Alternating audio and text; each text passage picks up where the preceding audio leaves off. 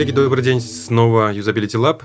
Наш очередной подкаст и снова наши гости. Это наши друзья из компании NetCracker. Мы уже однажды проводили вебинар, который мы сегодня будем вспоминать. А, наша встреча сегодня международная. Часть э, из нас сидит в России, в Москве, часть э, находится в Казахстане. Мой партнер э, Балтабек Бекенов собрал друзей из NetCracker. Балтабек, привет. Спасибо, Дмитрий. Я тоже рад приветствовать наших коллег из NetCracker. С нами сегодня будет вещать Евгений. Он Head of Design of Kazakhstan, Мануэль, Head of Design всей компании NetCracker и прекрасная прекрасным голосом, который сегодня разбавит наши грубые мужские голоса, Юлия, она же Деврил компании NetCracker. Сегодня в подкасте мы будем разбирать очень непростую, но интересную тему дизайн-менеджмент. И, собственно, наши гости будут делиться своим опытом касательно этой темы. Сейчас я бы хотел передать слово Жене, вот так сразу. Всем привет! А, спасибо за представление. Привет, коллеги, привет, слушатели. А, да, тема действительно, как ты сказал, непростая. И, наверное, для того, чтобы... Она же ведь еще не просто непростая, она же еще и широкая очень. Да, и как-то, чтобы ее, наверное, сузить и проложить такую красную нить сквозь наш разговор, я бы, наверное, а, задал вот такую тему, да, что у нас... А, вообще, в принципе, такой мировой тренд – а в некоторых странах он начался, ну, наверное, чуть больше, чем пять лет. Э, где-то э, он даже только идет, да, он еще даже не закончился. Например, кстати, Казахстан. Я вот вдаваться не буду в подробности, мы, наверное, еще по, по этому пройдемся, но я вот увидел с удивлением, что здесь как раз-таки этот процесс прямо вот сейчас идет. Что за процесс-то, да, собственно, то я все говорю-говорю. Процесс такой, что а большие и средние компании поняли, что им нужны свои продуктовые дизайн-команды. Начинают их активно нанимать. И, собственно, вот это основная да, тема. Что можно здесь э, почерпнуть, чтобы хотелось вообще обсудить с вами сегодня? Это то, как в таких э, условиях жить, да, почему оно вообще началось, почему вдруг дизайн а, почему вдруг вообще компании решили, что им нужны дизайн-команды? У кого какие процессы из этого вытекают? Как эти процессы вообще выстраивать? Ну и по, по ходу мы за, точно зацепим еще а, кучу каких-то тем. Спасибо. А, хочешь ли ты, Мануэль, а, вот тоже какое-то водное слово сказать, твои наблюдения, почему вообще мы к этой теме пришли? Да, спасибо, Белтабек. Э, э, небольшая корректировка, чтобы э, задать наше направление. Первое. NetCracker – это продуктовая компания. Мы создаем продукты и постоянно их развиваем для наших кастомеров, но оставляя всю разработку внутри себя. Второй важный пункт. Мы работаем с Enterprise. Мы не работаем на B2C, мы не создаем интернет-магазины, мы не делаем лендинги, мы делаем что-то для больших бизнесов, что накладывает тоже свою специфику.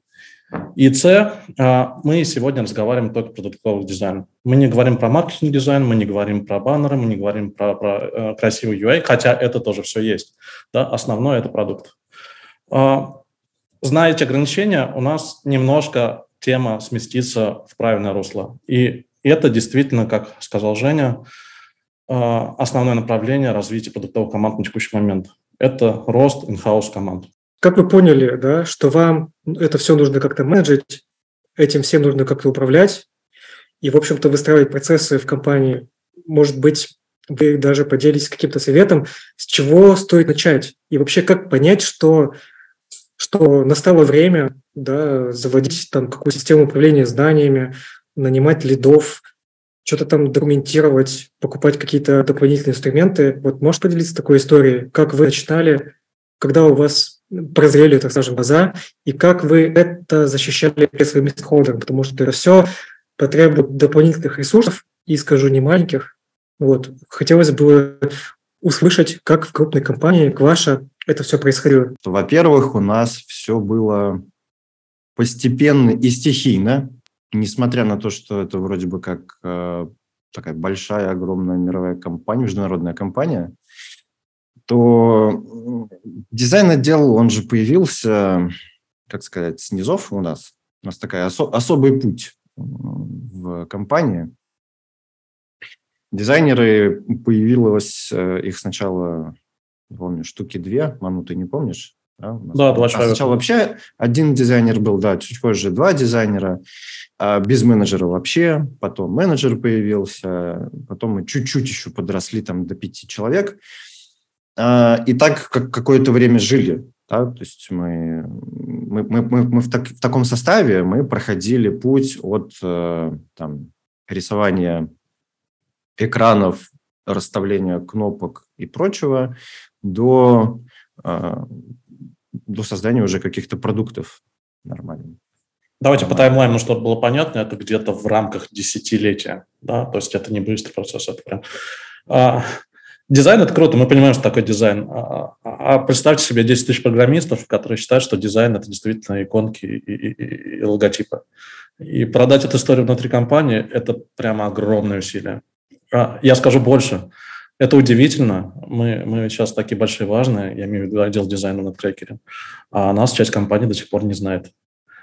А, вот, вот есть пример хороший. А, а, немножко в сторону, внутренний харинг. К нам действительно переходят люди изнутри компании, когда узнают о нас. Однажды мы захотели э, как раз с Юлей и с Женей поучаствовать в Dot. Мы завели заявку, мы ее оплатили, и в финансовом отделе девочка увидела, что у нас есть оплаченная заявка на Red Dot. А оказалось, что у нее давнишняя мечта пятилетней давности стать дизайнером. И, и, и она к нам пришла и говорит, а, а вы что, дизайнеры? У нас в компании есть дизайнеры. И девочка с финансов перевелась в дизайнера. И а, она прям работает? То есть это она работает, кейс? она, оказывается, много училась до этого, да, она готовила портфолио и собиралась уходить. И она к нам пришла, она действительно клевая. Угу, классно. Мануэл, подскажи, а сколько у вас сейчас дизайнеров? Около полсотни. Около полусотни, ага. А исследователи – это отдельные люди? Это отдельно. Мы говорим только о производстве сейчас, да, это, это, это не операторы Figma, это, это такие продуктовые дизайнеры, которые дизайнят 30% времени, а 70% времени пытаются понять, что нужно. Но тут скорее важно не сколько нас сейчас, а как у нас реальный demand. А реальный demand на текущий момент у нас раз в 6 больше.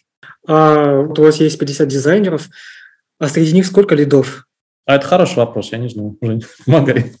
У нас сейчас, я скажу, раз, два, три, четыре, пять, шесть, семь, восемь лидов плюс-минус. Но э, вот здесь, вот здесь как раз-таки очень важно, наверное, осветить какой вопрос. Что такое лид вообще? Да, да у нас есть книжное определение э, лида, причем их, наверное, можно из разных книг разные эти определения найти, и, и, и все будут плюс-минус э, похожи. Да? Но все эти определения, мне вот что не нравится, все эти определения пишет лид. И оно, наверное, и правильно. Да? И то, как лид себя осознал, он так и записал в эту книгу. Что такое лид? Как понять, э, например, самому дизайнеру, вот лид он теперь или нет? Может он, да, как, как говорится, или, или тварь он все еще дрожащая? Вот. Э, вот это сложно. А еще сложнее понять со стороны. Да? Вот когда можно уже наделить человека этими обязанностями, когда ему можно дать команду и сказать, пожалуйста, ты теперь лид, занимайся. И опять же, я возвращаюсь к нашей истории. Вот у, нас э, все, все, все время выходило так, что человек просто вырастал в него, прям, прям физически вырастал в лида. Потому что я, как уже упоминал, у нас было там 5-6 дизайнеров, и мы делились по э, направлениям, которые один к одному мапились к людям. То есть один человек занимался целым направлением продуктов и, соответственно, копил в себе очень-очень много знаний. А потом ему в помощь, когда уже этих продуктов и этих знаний становилось совсем много, да, ему в помощь нанимался человек. А потом еще один, а потом еще один. И так у него и получалась команда. То есть э, практически каждый э, из там, первоначальных вот пяти лидов, они учились э, лидить и вообще становились лидами постепенно, набирая, постепенно осознавая себя в этой роли. Э, наверное, поэтому как-то стало проще. Ну да, тут еще важный момент. А, опять же, да, мы уходим в сторону специфики бизнеса NetCracker.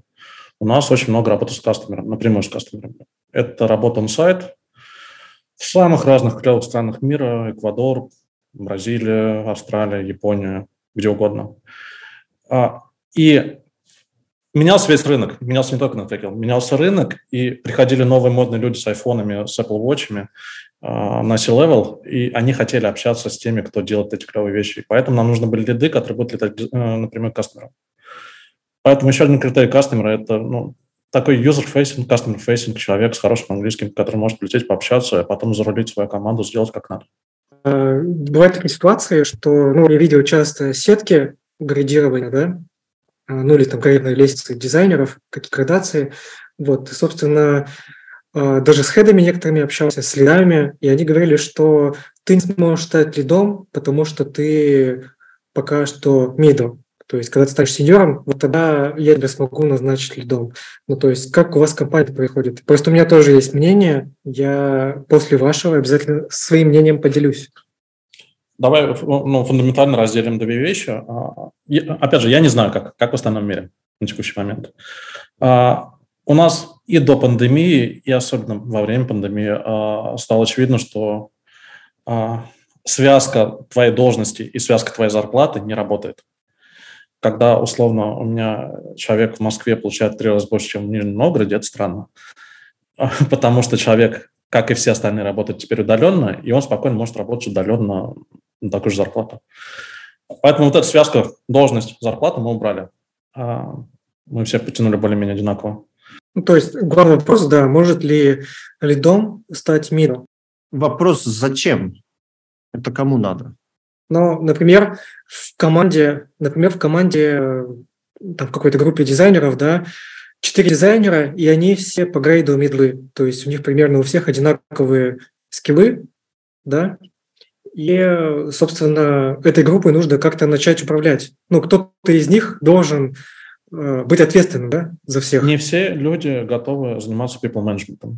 И, и это нормально, да, это и в производстве любом, и, и, и в частности в девелопменте, и в дизайне. Но при этом они растут по level очень сильно. Поэтому у нас есть отдельная ветка. Если ты уходишь не в сторону лидов, ты уходишь в принципал, в архитектор и в эту сторону. Ты не занимаешься people management, у тебя нет людей, но ты при этом профессионал, который привлекают на ранних стадиях проектирования проекта, продукта, чего угодно.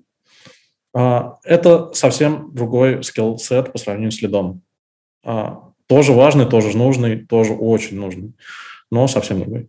Я могу еще от себя добавить к этой теме, что вообще в целом, когда ты смотришь на, на медла, да, условного, да, про которого ты как раз спрашивал, то вопрос, а хочешь ли ты точно его, ну, действительно ли ты хочешь его сделать лидом, потому что э, как, как по мне, да, это вот мое мнение э, и, собственно, то, как у нас работает. Э, когда человек становится лидом, то, естественно, он что-то свое принесет твоим дизайнерам, как лид. Если он принесет что-то хорошее, это будет хороший лид. Но если он ничего не принесет, то лид ли он тогда, да, и, и, и что он вообще тогда делает, это первое. Второе, и самый плохой сценарий, если он что-то принесет плохое. И вот что с этим делать, э, непонятно, потому что когда человек middle, э, опять же, условный какой-то middle, да, вот такой в вакууме. Мы э, условно там, ты, ты был Табек, Дмитрий и, и Ману, по какому-то человеку в своей внутренней иерархии определили его как middle. Ну, хорошо. Но нам нужно больше думать не о нем, а о тех людях, э, с которыми он будет работать. Несколько минут мы очень много используем слов middle, э, lead, э, senior. А, в, я думаю, слушатели вкладывают в разные немножко значения в эти слова. Поскольку разговор сейчас крутится вокруг лида, давайте определим, а каков, какие его функции. ну, я вот хочу там предположить, работает он с клиентом. Ману сказал, что там съездить к клиенту, поговорить с ним, потом вернуться в команду, потом вернуться к клиенту. Можете чуть больше рассказать о том, что, что у вас в компании? Что... Да, я, я, пожалуй, поясню. Скорее, я бы к лиду не относил один к одному обязанность общения с клиентами. Да, она имеется, безусловно, но я думаю, что мы можем, я думаю, Ману со мной согласится, мы можем попасть в такую ситуацию, когда у нас будет такой лид, который не будет общаться с клиентом. А, мы уже попали в эту ситуацию, Ману, это я. Да. Я молчал. Про себя я и забыл. Да, это же я. А, так вот, собственно, да, есть лид, который не общается с клиентами, это не обязательно. А что входит? А, ну, тут как 50 на 50. Э, это 50 арт-директорских каких-то обязанностей по надзору за решениями. А, остальные 50 такие около менеджерские. Это распределение нагрузки, обучение, опять же, причем обучение и хард, и софт, э, точечное, если нужно. То есть за ними нужно наблюдать, а, где человек там, на каких-то проектах проседает, да, если он встретился с какой-то задачей, например, даже переговорческие способности. Да? Встретился с человеком, с которым он тяжело ведет диалог, не может э, с ним как-то наладить контакт.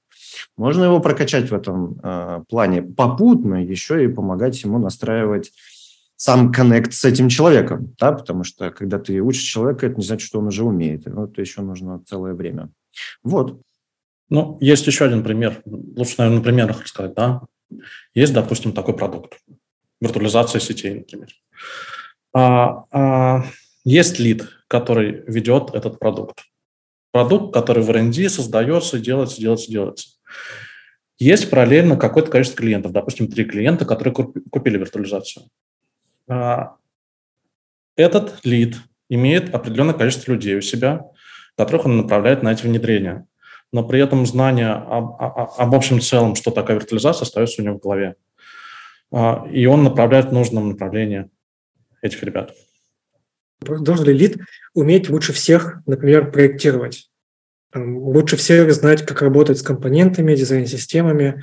Должен ли он обладать именно хардовыми компетенциями, преобладающими да, над всей остальной командой? Вот. Это самый прокачанный человек по хардам? Или достаточно иметь прокачанные софты, чтобы стать лидом? Как по мне, мое мнение, конечно, должен. Иначе вот как раз-таки, да, что лид привнесет, если у него у самого в кармане пусто. Вот, ну, это мое мнение. Но, конечно, может у вас э, отличаться, мы можем это обсудить. А, опять же, это, а, конечно же, все наши ответы – это в разрезе а, нашей структуры, да, потому что конкретно у нас к лиду ходят и показывают все решения дизайнерские, которые у дизайнера из-под пера выходит. Соответственно, если лид проверяет каждое решение, значит, он должен да, обладать всеми знаниями. И по продукту, и по хард-скиллам, по всему. Причем э, на первых этапах, э, ну, мы к, к начинающим дизайнерам прежде всего это относится, и к, к средним. Да? На первых этапах входа в проект, э, лид э, сопровождает и на митингах, да, на, на созвонах на каких-то. Он может не участвовать активно, но он слушает, как выстраивается общение с командой, что говорит дизайнер, как говорит дизайнер, как он, не знаю, там, представляет свой дизайн или какие-то свои там, наброски, идеи. Так, понял. А вот еще у нас часто бывает в СНГ, кстати говоря, не только в Казахстане, почему-то путают лидов и хедов. А как у вас с этим ситуация обстоит? У вас это, ну, я так понял, это у вас различные роли, да, даже, наверное, позиции. Вот, но, может быть, вы как-то прокомментируете, чем у вас они отличаются? Что делает такого head, чего не делает лид? Ну и наоборот. Head больше операционный человек, больше дизайнер, не, не дизайнер, больше бухгалтер, да? А, больше работает с цифрами, больше налаживает какие-то взаимоотношения внутри компании. Вот у нас стартует проект с нуля. У нас же там нет никакого дизайна, у нас даже скопа как такового нет. High level что-то описано. Мы сидим и занимаемся стаффингом. А, просто раскладываем пассианс по цифрам с людьми, предположительно оценив, сколько это займет. Лои, FTE и так далее, так далее. Сложная аббревиатура, понимаю, да, наше, наше, наше смещение именно в этом направлении.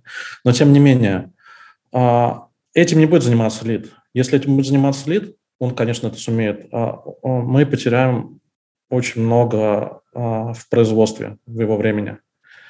Это будет потеря для человека. Могу ли я быть лидом? Нет, не могу. Могу ли я быть хедом? Наверное, могу. Но можешь лидить, можешь лидить лидов. Как тебе такая иерархия? Ну, но если говорить о сложности иерархии, да, у нас вообще как-то сложно. У нас есть еще принципы. Я недавно увидел формулировку, что такое принципал в девелопменте. Это человек, который не отвечает ни за что, у которого нет людей, которого присылают на проект, чтобы он высказал свое мнение, ему должны прислушаться, и при этом он, ну вот все прогорит, он не виноват. И это самая верх, верхушка девелопмента. Идеально. Я, я думаю, что все должны быть принципалами. Это правда. Я подтвержу, можно примером? Просто вот подтвержу то, что сказал Ману. Года полтора назад я каким-то образом оказалась вовлечена в написание карьерного пути внутреннего для девопсов. И вот там в какой-то момент, когда доходила до сеньора, была такая развилочка – либо в э, тим лида и дальше менеджера, либо в принципала.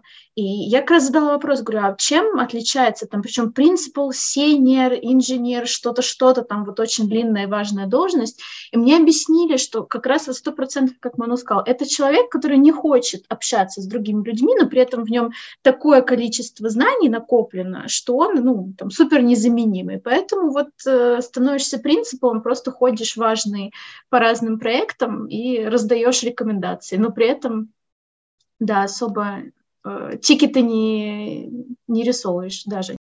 А, ну, я хотел, собственно, закруглить а, вот твой, твой вопрос. Вообще, чем, почему путают, чем отличаются? Что, мне кажется, это еще зависит от э, величины компании, в которой трудится этот лид, хед. Потому что у нас же, как обычно, да, ну, вот в России, например, она наверняка и в Казахстане тоже. Я не сильно знаю, но наверняка что ты и швец, и жнец, и на дуде дудец, да, и вообще, в принципе, молодец. А, но а, здесь как обычно. Если, а, например, мы говорим про дизайнера в маленькой компании, который должен все делать, да, и визитки, и сайт, и еще на 3D шить что-нибудь, а, и видео смонтировать, а, вот, то если дизайнер начинающий, и он горит стать дизайнером, не начинающим, да, он а, стремится впитать любой опыт, который только может, то он это берется делать. Если он дизайнер, которому уже ну, странно заниматься всяким и хотелось бы сконцентрироваться да, на, на чем-то конкретном, то он скипает эту компанию, и, и, если может, конечно, или как-то пытается обойти эти обязанности. Я думаю, что здесь то же самое. Немножко вернемся в тему дизайн-процессов да, и менеджмента этого всего.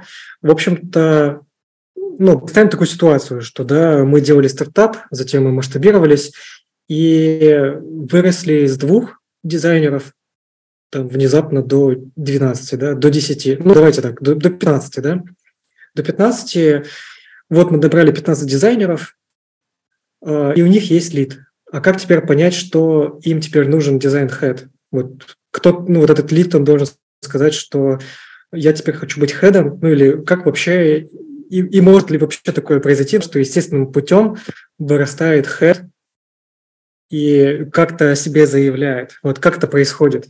Это тот самый перелом, когда у тебя из стартапа начинает окукливаться большая успешная компания, тебе начинает а, сам бизнес диктовать, а, как должно быть. То есть автоматом к этому, ты к этому приходишь. А, потому что помимо твоего дизайна отдела, вокруг тебя тоже все растет. Усложняется процесс, очень сильно усложняется. Чтобы не сохранялась вот эта атмосфера стартапа, где все на одной линии, и, и царит, царит agile, который постепенно превращается в бардак, наверное, появляется усложнение связей и э, по вертикали, не по горизонтали. А, это, ну, это, это одна из причин появления хедов. А, Жень, у тебя как-то мнение тоже было? Да, ну и в дополнение к тому, что ты сказал, э, опять же, если было два, стало 12, значит, кто-то из первых двух стал тем самым лидом, да? А то и оба. Или всех разогнали. Или всех разогнали, да, и с нуля набрали. А как, а как понять, что вообще нужно масштабировать команду? Ну, то есть, допустим, у нас было два дизайнера, а вот теперь э, нужно как-то запрувить, да, увеличить количество дизайнеров. Вот как понять, сколько нужно дизайнеров? Я, а, ну, это, конечно, такой спекулятивный вопрос, и у меня будет не менее спекулятивный ответ. Я вообще, мне кажется, что это же ну, это же все как человеческие отношения. Да? Даже два дизайнера, все равно есть вот кто-то из них, кто главнее. Как минимум тот, кто считает себя главнее. Да? Альфа-дизайнер. Но да. Кто да, готов да. брать ответственность? Вот, кто готов брать ответственность, да. То есть есть какой-то дизайнер, э, наверняка, который и идет на защиты чаще или только он ходит на защиты. Э, каких-то там идей, дизайнов и прочее. То есть даже в, в такой связке два э, дизайнера есть кто-то, кто главнее. Может быть, они не выделены явно, да, э, конкретной иерархии, но опосредованно все равно это есть. И тем более, если иерархия увеличивается, то я, я думаю, что там э, автоматически становится понятно, как, как, когда нужно. Это я же сказал, да, не менее спекулятивный ответ, что э, вот, а, абстрактно, а когда, ну, вот станет понятно, да? Но, тем не менее, и я вот к слушателям обращаюсь. Если вы просто вдруг сели на диван и задумались, а нужен ли нам лид, нет, не нужен. Мне кажется, скорее всего, нет. Потому что э, когда нужен, вы точно знаете, кого сделать, или хотя бы примерно знаете, кого сделать лидом. Я хочу хоть немножко юмора внести. Вы очень серьезные. Женя, я правильно понял, что э, понять, э, нужен лид, не нужен лид, нужен ли принципиал, принципал, это, в общем, не проблема, потому что природа подскажет. Вот когда ты в эту ситуацию попадешь, она тебя прямо направит и скажет, все, да, вот он, да. твой лид, которого ты хочешь. идти туда, делать то, да. Именно так, именно так. Хорошо, давайте тогда, давайте да, предположим, да, и условимся, что мы поняли, как выбрать да, вот. И ну, призываю, наверное, аудиторию в комментариях к подкасту в будущем еще задать вопросы, да, как-то докопаться до истины еще глубже. Ну вот, предположим, что мы лидов выбрали, допустим, у нас 12 человек, и, и мы выбрали лида. И получается, он теперь будет управлять 11, или нам все-таки нужно два лида, или три лида? Как понять, сколько нужно лидов и на количество дизайнеров? Ну, как мне кажется, это прежде всего от, э, от специфики. Да? Ну, к примеру, вот у нас э, мы поделились по направлениям. Э, направления продуктовые, да? их там у нас 5 плюс-минус. Потом мы себя осознали, и все переделали. Как обычно это бывает. А, и у нас стали лиды, как сказать, продуктовые. То есть прям за конкретные да, за конкретные продукты отвечающие. То есть до этого это было просто целое направление, э, такой как длинный коридор. И если приходил какой-то новый продукт, э, мы создавали абсолютно новый продукт, да, или приходил, не знаю, там, чем-то похожий на это направление, то это отдавалось э, этой команде по дефолту. То сейчас не так. Сейчас мы разделили и закрепили конкретные, очень важные стратегические продукты. А все новое мы очень хорошо взвешиваем и только потом куда-то распределяем. А давай приведем другой. Давай приведем другой пример. А, например, у нас какая-то там, не знаю, сейчас, ну ладно, YouTube, ну, ну условно, да? Ничего в голову так быстро не, не пришло, кроме YouTube. Ну, скорее всего и очевидно, что есть э, десктоп направление, и, скорее всего, там есть свой элит, а то и не один. Но это если мы говорим про реальность, да? Но предположим, что YouTube э, у нас только-только на, э, начинается. Десктоп направление, мобильное направление. А не факт, что у планшетов э, тот же элит, что и у мобилы. Правда же ведь? Ну, для не такого факт. большой продукта. Да, не факт, но есть вопросики, можно и выделить, если много работы. То есть, э, как, как мне кажется, это по, по самой структуре э, занятия, да, то, то, чем мы занимаемся, и че, где работы очень много требуется, значит, там нужен лид. Чтобы все это работало как часики, чтобы настраивалось. Добавлю Ну еще... и вообще, я можно, э, прости, пожалуйста, Юль, последнее скажу. В одного лида больше десятки людей не влезет. Вот, это еще последнее. Я Просто именно вот про это и хотела сказать. Да, в менеджменте, есть, отвлекаясь от нашей специфики, есть такое ну, как золотое сечение, что один менеджер, лид, неважно, человек, которому подчиняются там, какое-то количество людей, он не сможет ими качественно управлять, именно вот их делать people management, да, как это по-русски сказать, people management? Господи. Управление людьми. Ну, э, управление людьми можно управлять людьми так, чтобы они работали эффективно, да, можно управлять людьми, добавляя компоненты, о котором Женя говорил, да, растить их, э, помогать им, э, именно взращивать свои кадры и, ну, управлять именно с точки зрения там, персонального роста людей. Вот больше восьми человек качественно это делать не получится. Вот есть золотое сечение, хоть что делай. Или, или, наверное, тогда, если это больше людей, то, соответственно, объем внимания просто ну, сужается. Просто падает или качество, ничем, да. Да, падает качество, или просто лид только превращается в HR-бизнес-партнера, который только людьми занимается, больше, наверное, ничем. Давайте расскажу прикольную историю. Как, э, смотрите, у нас часть команды в Индии. Мы набираем индийцев, э, и там вот этот наш разговор сегодняшний целиком ломается. А у них название позиции привязано исключительно к а, сроку службы на конкретный, конкретное направление дизайна, допустим. Да? У нас есть, допустим, один а, junior associate design manager. А, да, 15 лет чувак работает а, в дизайнерах, но мы провели внутренний ассессмент, он примидл по, по нашим меркам. А, а есть другой чувак, который а, а, мечтает быть... Нет, мы ему предложили стать а, senior Figma оператором. Нет, оперейтинг менеджером. Приставка менеджер сразу меняет его позицию. Senior добавляет сеньорности. И, и, и, и, естественно, линейно они никак не подчиняются друг другу. Естественно, линейно это все некие джуны, медлы, которые находятся под нашими формальными лидами. Но название не соответствует должности. А это только, ну, это какая-то специфика для индийского рынка? Это большая специфика Индии, да, потому что в Индии, а, а, во-первых, тебя обязаны формально апгрейдить ежегодно, а, тебе должны какие-то приставки представлять. Во-вторых, тебе обязаны, исходя из этого, платить зарплату. И переходя в другую компанию, ты э, получаешь зарплату примерно на 20% больше текущей зарплаты. Более того, тут еще интересный движуха с Индией, раз уж в сторону пошли. А у них информация о зарплате открытая. Все твои коллеги знают твою зарплату. И, и, и приходя в другую компанию, первая строчка у тебя в резюме написана твоя текущая зарплата. И у них вся привязка должности идет именно к деньгам. Это связано с тем, что у них, в принципе, неважно, ты дизайнер, это в, любой, в любом направлении, и не только в IT, кстати говоря, они ориентированы на годы опыта.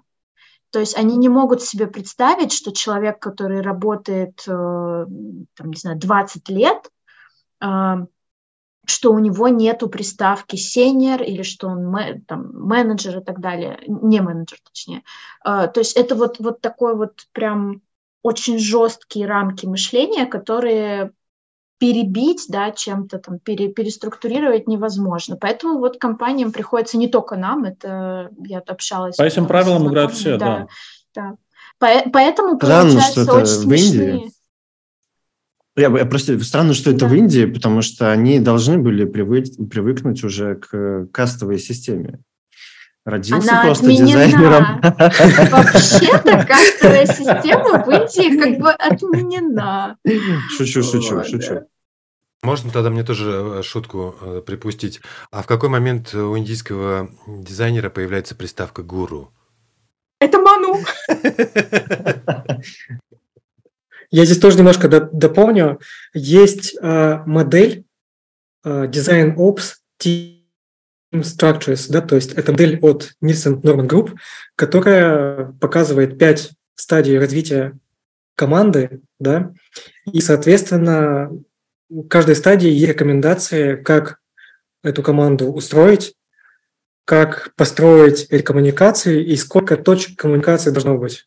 Я рекомендую погуглить вот прямо по таким словам. Nielsen Norman Group, Design Ops Team Structures. Я думаю, что в приложении к подкасту мы это тоже добавим. Вот и как раз то, о чем мы сейчас говорили, как понять, что пора масштабировать ком- команду, как понять, что уже есть узкие горлышки, то есть не, не просто по ощущениям, да, не просто это будет как озарение в тот момент, когда уже, наверное, будет поздно, когда будет слишком больно, да, и придется ломать кость, а вот именно как-то предиктивно, планово, то есть осознанно эволюционировать да, команду.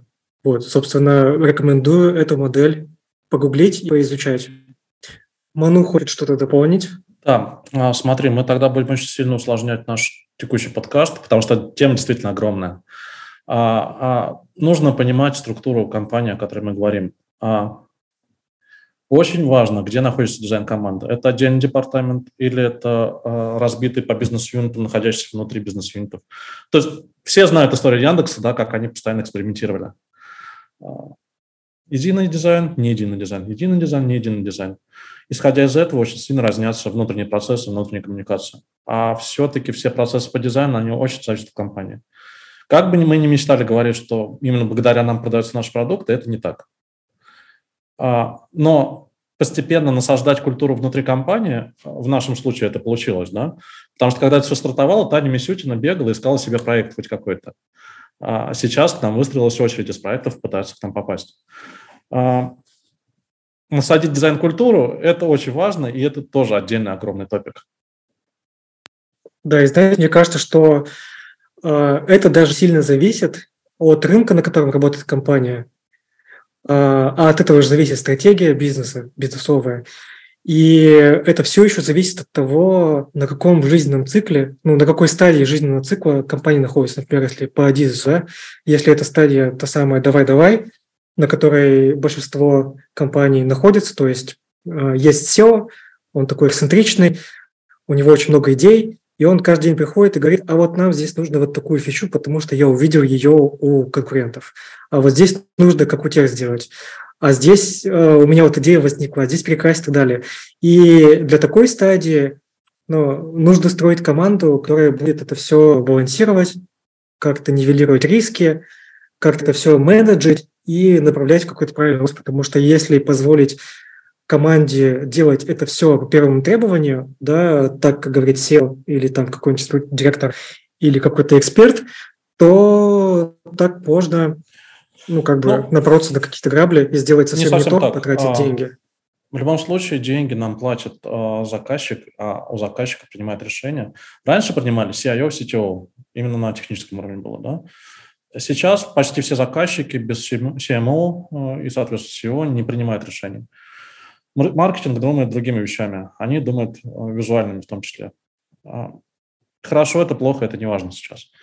Но благодаря этому мы востребованы внутри компании, благодаря этому а, сказать на продаже, что у нас есть дизайн-команда, иногда это является критерием для продажи.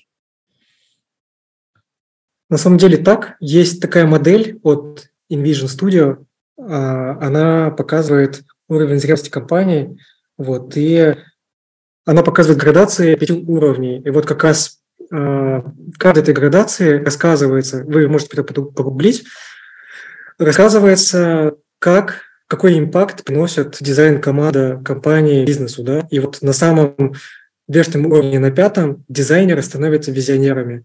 И дизайн становится, соответственно, частью, а может быть даже самой дизайн-стратегии. То есть дизайн мышления становится ядром вообще всей компании.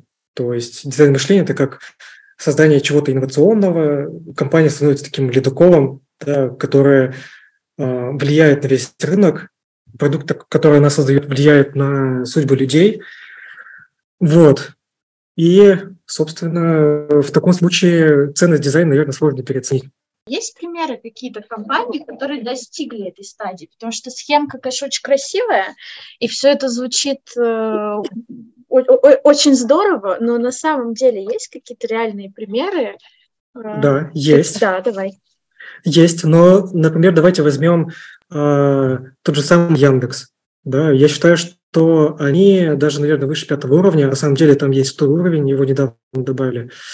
Э, в общем-то, почему так? Да? Потому что, во-первых, э, опять-таки, Первая такая галочка, да, первый симптом, характеристика компании пятого уровня – это то, что их продукты, если будут работать как-то не так, ну, то есть у них что-то сломается, то людям, которые пользуются этим продуктом, будет очень больно. То есть вплоть до каких-то там какого-то социального резонанса, да, ну, представим, допустим, вот у нас самый распространенный банк Каспибанк, и если он отключится хотя бы на один час, то это повлияет вообще на весь рынок казахстанский. То есть и там, выльется в какое-то какие-то убытки да, у бизнеса, это какие-то массовые негативные настроения начнутся.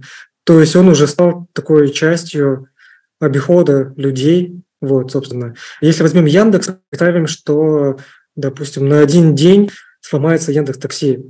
Да, ну то есть это тоже будет очень больно. Кто-то, может быть, э, торопился в больницу, может быть, он каждый день в течение пяти лет как часы возит ребенка в садик, а тут внезапно э, они что-то сделали не так, либо поломался Яндекс, либо какая-то фича э, не в том месте теперь, и, собственно, появились трудности у клиентов, в общем-то. Вот. И если говорить по примеру этой компании, то как минимум это Яндекс, да, такой я, например. А также это Google, Amazon, это Apple. Причем здесь можно говорить не только о цифровом дизайне, да, но и о физических каких-то продуктах. То есть те же самые, например, наши смартфоны или макбуки, в общем-то говоря. А, Балвек, даже... я, если честно, как-то у меня вызывает определенный резонанс внутри. Что-то начинает закипать, когда я слышу от, от тебя вот э, такое определение такой компании. Это не говорит о том, что э, я как бы не признаю, что такие компании существуют, но давай, наверное, все-таки как-то доуточним, потому что по твоей логике получается что?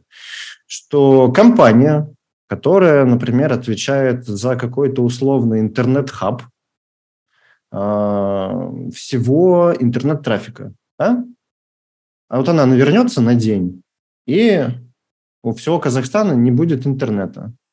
Так получается, она тоже в пятой категории или где? Но заметь, что Но... до, этого, до этой ситуации про нее никто не будет знать. Она... Ну, смотри, тут есть и другие критерии, на самом деле. То есть это же модель дизайн зрелости. Да, и вот как раз я а, вот в этом значит, плане компании... хотел ну, как да, бы да, уточнить, да. потому что... Следующие критерии, да, да, да. Следующие критерии, ну вот, допустим, не знаю, какая-нибудь компания, которая снабжает водой город, да, мы ее никак не будем оценивать по модели дизайн зрелости просто потому, что у них нет таких процессов да, дизайнерских. А, собственно говоря, да, поэтому она просто априори под такой критерий, ну, в смысле, под остальные критерии она подходит. Значит, Значит то, что она отключается и люди страдают, это вообще не критерий для такой компании, правильно же? А, мы ее будем оценивать по модели, по модели зрелости, скорее. Но то, что это критическая инфраструктура, да, там, тогда, тогда она подпадает под критическую инфраструктуру. Но именно под модель дизайн зрелости она не подпадает, просто потому что там нет дизайнеров, собственно говоря. Ну, они не производят какие-то цифровые продукты, и вообще, в принципе, не продукты, да, они обслуживают инфраструктуру и создают ее. Ну, хорошо, хорошо. Вот. Да, Но спасибо. если, допустим, у них появится мобильное приложение управления там, питьевой водой, то тогда мы уже будем э, как-то эту компанию рассматривать. Потому что у них появится какой-то UI, да, то есть какое-то взаимодействие человека э, с, с каким-то приложением, да, с какими-то данными. Вот, и тут появятся уже две стороны, собственно, бизнес и потребитель. И для этого, для того, чтобы бизнес мог лучше удовлетворять своих потребителей, должна появиться прослойка заточенная, да, заточенная инструментами в виде дизайна команды исследователей. И то, насколько они прокачаны, как раз будет показывать ну, в своей репрезентации, да, в грейдах, градациях, как раз модель дизайн зрелости.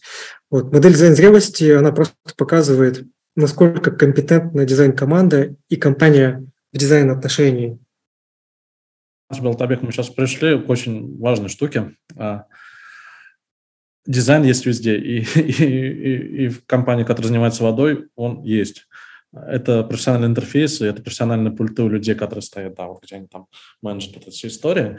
И на самом деле их стоимость ошибок, их стоимость ошибки огромная. Неизвестно, но, скорее всего, они заказывают такого же надкрекера, только занимающегося умным городом. А, например, у НЭКа, нашего родительского. И, и там ценность дизайна значительно выше. Значит, ценность не дизайна самого, а UX. Да? А, мы там не пытаемся сделать удобно, мы не пытаемся сделать красиво, мы пытаемся сделать так, чтобы а, либо заработать больше, либо принести меньшие потери в деньгах, меньше людей задействовать, меньше стоимость обучения уменьшить. Да? Но в любом случае там UX. 50 поп-апов с конфирмейшеном, который неудобен в B2C, там очень важен. А, поэтому там дизайну место есть. Расскажите про то, как у вас все выглядит. Мы очень э, подробно сейчас обсуждали нюансы между лидами, э, принципалами, хидами и так далее, но не услышали каких-то инсайтов от вас. Как вы рекомендуете управлять процессами для эм, команд, которые занимаются аналогичными продуктами? Самая большая проблема, которая у нас есть, была и будет оставаться еще долго, это передача знаний. Изначально вся наша структура была заточена под передачу знаний. Продукты жутко сложные продукты не такие, на которые берешь человек с улицы, и тут же он готов делать, да, это еще инвестиция в огромное время в обучение, в простенькие проекты, более сложные, совсем сложные. А, и структура должна помогать а, эти знания быстро передавать. Ты правильно сказал, что она для передачи знаний, но она как раз-таки была построена в доковидные времена, когда мы могли передавать знания по полгода. Вот я помню, когда я пришел, что я вникал вообще во всю эту структуру, вот чуть, чуть больше, может быть, полугода. Сейчас дизайнер у нас должен быть готов э, выступать вот в бою, не знаю, ну, наверное, через недели две-две с половиной, да, если не раньше. Хотя Ману уже продает дизайнеров на проекты, они еще не устроились, он уже их продает. А каким, а каким образом вы бордите дизайнеров? Это то самое место, где нужен хороший лид. Хороший лид, он бордит сам. А, а, и у каждого своя методология, если честно. А, то есть я знаю, как Женек, да, Женек, э, допустим, там проводит какие-то лектории, какие-то домашки дают и так далее. Есть люди, которые просто сразу дают ну, сэндбоксы, где человек что-то пытается делать. Ага, можете рассказать тогда какие-то топовые, самые частые мероприятия, которые вы проводите? Там, не знаю, one-to-one встреча и что-то такое? А, на самом деле, вряд ли это будет э, как-то отличаться да, от э, такого общепринятого. А, у меня школа какая? Я когда-то работал в студии Артемия Лебедева, и поэтому я привык, как было там. Я привык, что э, хотя бы раз в месяц у тебя лекция, на какую-то не обязательно даже около дизайнерскую тему для расширения кругозора. Это прям воздух, который должен быть, которым надо дышать. Ну, если студия, конечно же, могла себе позволить э, пригласить каких-то там крутарей, да, да, да, да например, как э, Дима, то э, мы пока в силу разных обстоятельств не то, ну, не то чтобы не можем, но там определенные сложности. Э, опять найти место, все это организовать и бла-бла-бла, вот это вот все. Мы пока не можем это сделать, и это первое. А второе, мне, например, стало интереснее делать это прямо с людьми внутри. Да? Вот когда мы распределились и либо какие-то темы разобрали, кто, как, кому какие интересные, либо сами люди выдумали э, тему, на которую они могут э, что-то интересное рассказать. Подготовились и послушали. Это вот, вот такая вот одна тема. А второе, опять же, все берет корни оттуда же со студии. Это домашка, но которая такое переиначивание когда-то, я не знаю, я уже несколько лет не заходил на сайт студии. Если там этот раздел э, «Мозг», наверное, уже нет. Наверное, его уже упразднили, не знаю. Но это вот такое вот э, переосмысление, да, какая-то задача определенная, э, которую нужно пофантазировать, да, приложить свои э, какие-то навыки. Она не обязательно должна быть какой-то супер четко сделано, чтобы можно было прямо на дрибл выложить. Нет, это может быть даже черновичок на, на клочке бумаги. Мы ее тоже будем рассматривать как, как готовый став. Ну, вообще у нас сейчас есть очень крутой челлендж. Наверное, нам надо с вами будет его обсудить через годик где-то. Это интеграция международных команд. У нас дизайнеры в Бразилии, в Японии, в Дании, в Индии, в Дубаях, где в Сербии еще, да, а, мы пока умеем только с бразильцами работать. Пока мы учимся работать с индийцами, что с остальными делать, мы еще думаем. И там та самая история с домашками от Жени, а, скорее всего, преобразится во что-то более крутое. Куда уж круче, но тем не менее. Как минимум приведем ссылку. А во что-то более крутое? Что, что ты имеешь в виду? Мне вот а я не знаю. Нам надо придумать, как ребят интегрировать. Это моя задача, я так понимаю. Да.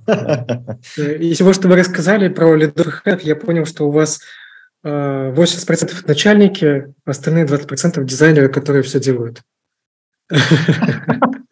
Неплохо. Неплохой тейк. Но нет, на самом деле не так.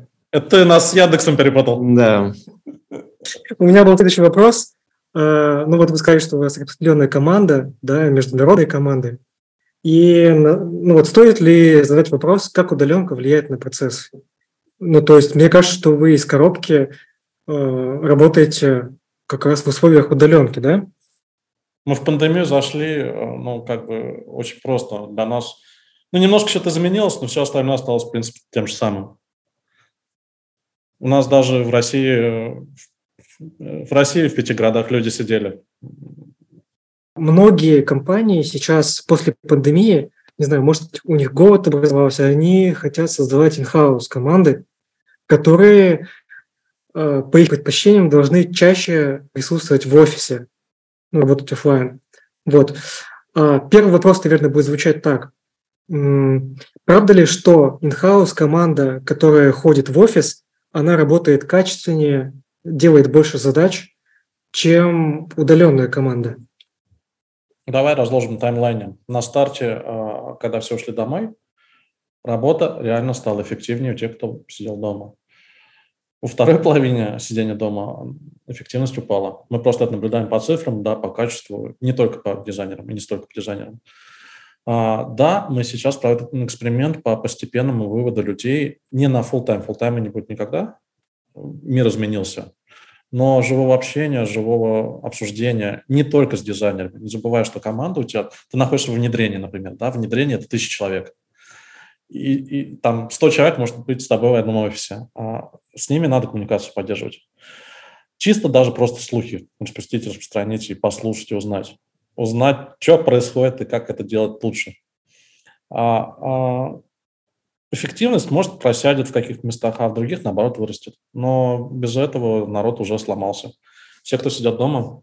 Ну, а единицы, кто прям, видимо, совсем такой жесткий кондовый интроверт, а, им все еще нормально, и они, в принципе, выдают а, хороший результат до сих пор. Но таких... Даже интроверты не говорят «нет», когда ты их зовешь в офис. Да, да, да. Но в основном, вот в большей части своей, да, это то, что я вижу вот прямо, прямо сегодня, да, я вот был в офисе, мы собирались с ребятами, мы, а, если ходим, то мы ходим в один день, да, как раз, чтобы общаться, настраивать вот эти, так сказать, горизонтальные связи. И я вижу, как на них это положительно работает они больше общаются, затрагивают больше тем, а, опять же, вот этого около дизайна. Да, когда ты сидишь удаленно дома, то ты не будешь каждый раз писать по мелочи какой-то. Ты не будешь каждый раз уж тем более звонить и спрашивать. А когда человек с тобой вот сидит бок о бок, и все, что тебе нужно, это повернуться к нему и раскрыть рот, чтобы задать свой вопрос и получить фидбэк, это гораздо проще. Это то, что мы вот потеряли за, за время ковида, и это бы хотелось восстановить. А кардинально это как-то влияет? Формат удаленный или офлайн, или гибридный? Как-то кардинально меняет дизайн-процесс? По вашему Для нас, я думаю, нет, потому что, вот как ты правильно заметил, мы вообще до ковида, по сути, так и работали, да, а, около удаленно. То есть у нас есть локальная какая-то команда в офисе, но между офисами нашими мы все равно а, по, по Zoom точно так же и работаем, да, удаленно. Вы сказали, что ребята на удаленке работают больше. Они в реальности тратят больше времени на работу, да, но эффективность иногда вызывает вопрос. Просто я знаю, что так как они стали работать больше, а, они сидят на своих креслах дольше, у них, наверное, что-то затекает сильнее, плюс они получают меньше света. Но есть ли у вас такая тенденция, что, ну, а вы в сфере давно работаете, да, именно в другом формате, правда ли, что так люди быстрее выгорают? Чтобы ответить на этот вопрос, э, неплохо бы иметь какую-то статистику, исследования, но мне кажется, мы их увидим еще через, через какое-то время, потому что даже если компании э, внутри проводят там муд-мониторинги, мы просто уже уходим в такой HR, немножечко HR-разрез. Э, ну, я, не знаю, могу ответить за себя и там, смотря, анализируя людей, которые вокруг меня работают. Сначала, когда мы ушли на удаленку, это был ужасный стресс, и э, я помню, ну вот там в феврале я еще работала в другой компании, э, мы где-то я, я работала, наверное, 11 часов, и мы заполняли каждый божий день, у нас была общая табличка, 30 человек в команде, э, мы каждый божий день заполняли в этой табличке свою вот свое окошечко и писали, что мы сделали за день. Я клянусь. Ты поэтому уволилась? Нечего было вписать э, в какой-то день, и пришлось, да. А, ну, это, это, это практика, эта практика постепенно ушла, слава тебе, Господи. А, но это было реально странно. Я, кстати, заполняла. К сожалению, нету пруфов сейчас уже мне не достать из таблицы, они все там внутри э, в компании, но тем не менее. То есть поначалу все стрессанули и работали очень много, потом как-то, мне кажется, эта история выправилась, а сейчас э, вот общая атмосфера, да, люди устали сидеть дома, и хочется действительно не пять раз в неделю, конечно, хотя бы два, нормально. А, хочется посмотреть на людей, поработать в какой-то рабочей атмосфере, пардон за тавтологию. Ну, потому что это правда важно. То есть процесс естественным путем сам себя будет выстраивать, да? Ну, то есть люди как-то будут сами находить пути баланса. Я не думаю, что это автоматически случится, если честно, Бултабек. А, потому что, ну, давай представим, вот если бы у нас а, вот условно вот по Казахстану я не пришел и не сказал «Здрасте, с Нового года мы выходим два дня в неделю», то никто бы не выходил. Хотя, когда это случилось, они, конечно же, скривились лицом, но я вижу, как э, это положительно на них э, сказывается, на, на людях, на дизайнерах. Ну, это естественная, естественная реакция психики, абсолютно. Помните, как люди не хотели уходить домой, и сколько было сопротивления и неизвестности э, ну, в принципе, все, что неизвестно, у людей вызывает тревогу. И менять свои привычки очень сложно. Поэтому сейчас э, это общая тенденция, что потихонечку компании возвращают людей в офис. Э, а что, офис простаивает, аренду надо платить, надо его утилизировать. Правда, самая банальная причина. Э, ну и к тому же бизнес реально видит вот эту разницу между э, отсутствием живого общения и когда оно присутствует в какой-то хотя бы там, дозе. Ну, тут вообще базовая антропология срабатывает. То есть не, не труд сделать обезьян человека, а социализация. И социализация, ну, действительно, ну, людям не хватает. И да, а, еще фишка дизайна отдела. А, у нас, а, если ты какую-то задачу делаешь, ты ее сам оцениваешь. И одинакового объема задачи постепенно во время пандемии стали стоить, дороже и дороже. Ну, наверное, это неспроста. Давайте поговорим про дизайнеров в Казахстане. Два слова скажем. У нас, когда мы стали сотрудничать с Болтабеком, мы столкнулись э, с, такой, с таким феноменом, что дизайнеров в Казахстане немного, но ожидания э, зарплатные у них выше, чем у российских дизайнеров. Сталкивались ли вы с какими-то подобными искажениями или, не знаю, как особенностями. Мы, кстати, из этого опыта вынесли для себя такое предположение, такую гипотезу, что именно из-за того, что их не очень много, а они при этом очень сильно востребованы, от этого у них и возникает э, выше ожидание, чем в России. Российский рынок более насыщенный. Наверняка, работая в разных странах, сталкиваясь с, со странами, в которых больше, меньше дизайнеров, вы с какими-то такими феноменами уже сталкивались. Расскажите об этом. Да, это правда. Такое искажение есть, э, достаточно сильное. А, и вообще, у меня вот здесь, наверное, вопрос к Болтабеку. А, у вас, может, в Казахстане, я, может, не в курсе просто пока, какая-то сильная, может быть, школа программистов есть, или, или ну, то есть что-то должно а, говорить людям не заниматься дизайном, потому что я, я вот смотрю, действительно, дизайнеров мало, а начинающих тоже, в принципе, ну, маловато, и их в целом не хватает. А те, которые, да, как правильно, Дим, ты сказал, а те, которые есть, они понимают свою ценность и делают X2 к этой ценности честно, абсолютно. Остается только дождаться, Дим, когда дизайнеров станет э, чуть побольше, и они нахватаются опыта. Ну, по кандидатам, кстати, мы видели еще две вещи. Во-первых, а, часть людей привычна к серым зарплатам, и немножко вызвало удивление пилость наша. А второе, а, у нас, опять же, да, когда мы а, людей принимали, они с удивлением узнавали, что у нас налоги ниже, чем в других компаниях. Потому что Астана Хаб и там пониженная ставка. Мне кажется, это тоже накладывало отдельно. Ну да, то есть сама экосистема сейчас тоже будет развиваться. Это тоже один из катализаторов да, роста количества дизайнеров, исследователей и вообще всей этой культуры. Потому что, ну, дизайнеры не нужны там, где не нужны. Вот и все.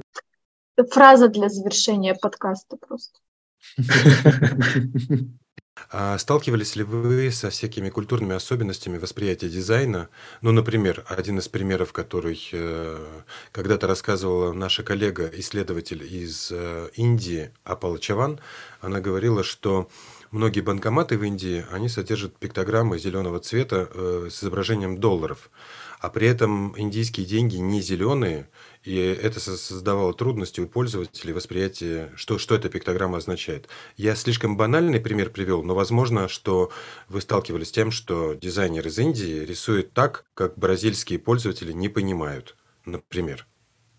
А, с Индией другая проблема. А, всегда а, индийский рынок всем миром воспринимался как саппорт телефонный саппорт, да, все вот эти шутки в теории большого взрыва и так далее. То же самое касалось дизайна дизайнеры в Индии двигают кнопки, э, добавляют поп-апы, они не занимаются сложными эндендами. И э, это во всех компаниях, от Amazon, от, там, там, не знаю, до Microsoft. Поэтому люди, которые приходят к нам, они э, ошарашены на старте, что им приходится делать очень сложную систему. И, и вот этот вот момент, когда человек приходит, начинает теряться, он начинает делать то, как он это видел, не знаю, на, на, на лендингах э, или там на фишах на улицах. Вот это надо перешагнуть. Э, это я отношу к культурной особенности Индии и к э, челленджу, который нам нужно преодолеть. И еще маленькая ремарка, конечно, есть огромные различия в чувстве прекрасного.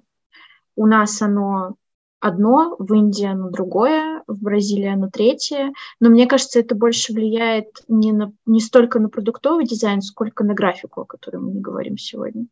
То есть один и тот же баннерочек, э, дизайнер из Индии и дизайнер из любой другой части мира увидят по-разному, нарисуют по-разному. В этом бесспорно есть отличие. Коллеги, мы тогда близимся к завершению. А, разговор получился очень длинный и очень интересный. А, мы уже второе мероприятие с вами вместе проводим. Очень надеемся, что, а, как Юля предложила, она даже заявила про какие-то темы, которые мы можем пообще, пообсуждать в будущем.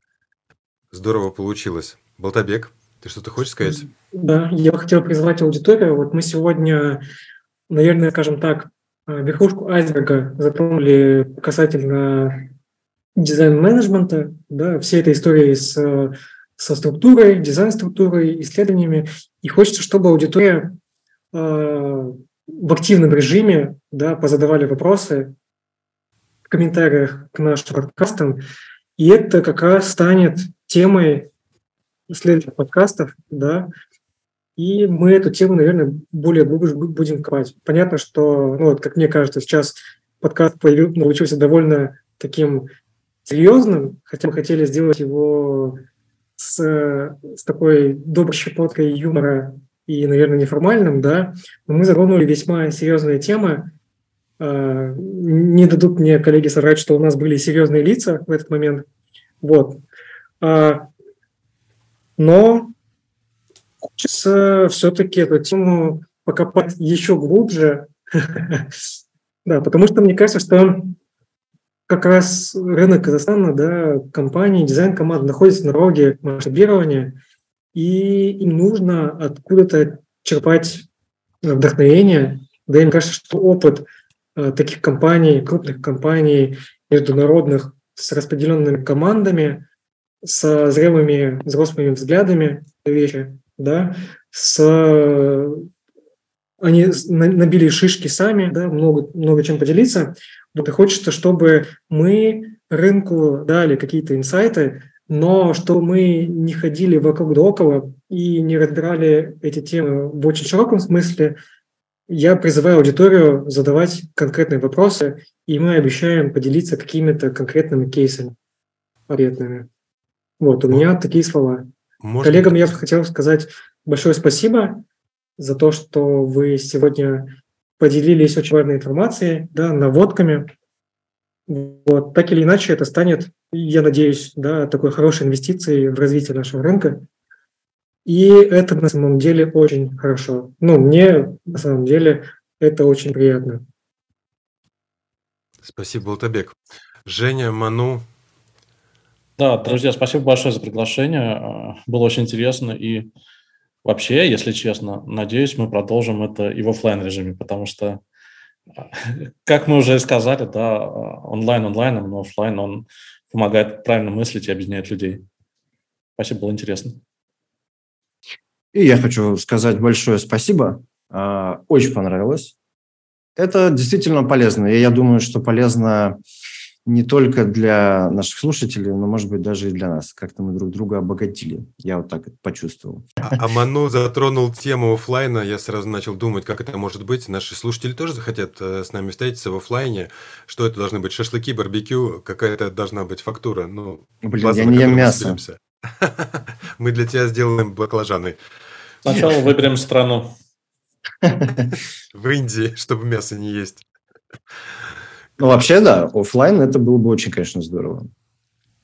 Здорово. Ну, надеемся, что как минимум, э, как минимум мы соберемся, может быть, в Казахстане. Э, мы там были летом, э, когда Болтабек открывал Usability Lab в Казахстане. И надеемся, нам кухня очень понравилась. Жень, тебе не, тебе не зайдет. Там очень много конины. Это очень вкусно, это очень необычно. Вот. Ну, я надеюсь, Болтабек что-то придумает. Мужчины, жму руки. Спасибо вам огромное. Спасибо большое. Пока. Спасибо. Пока.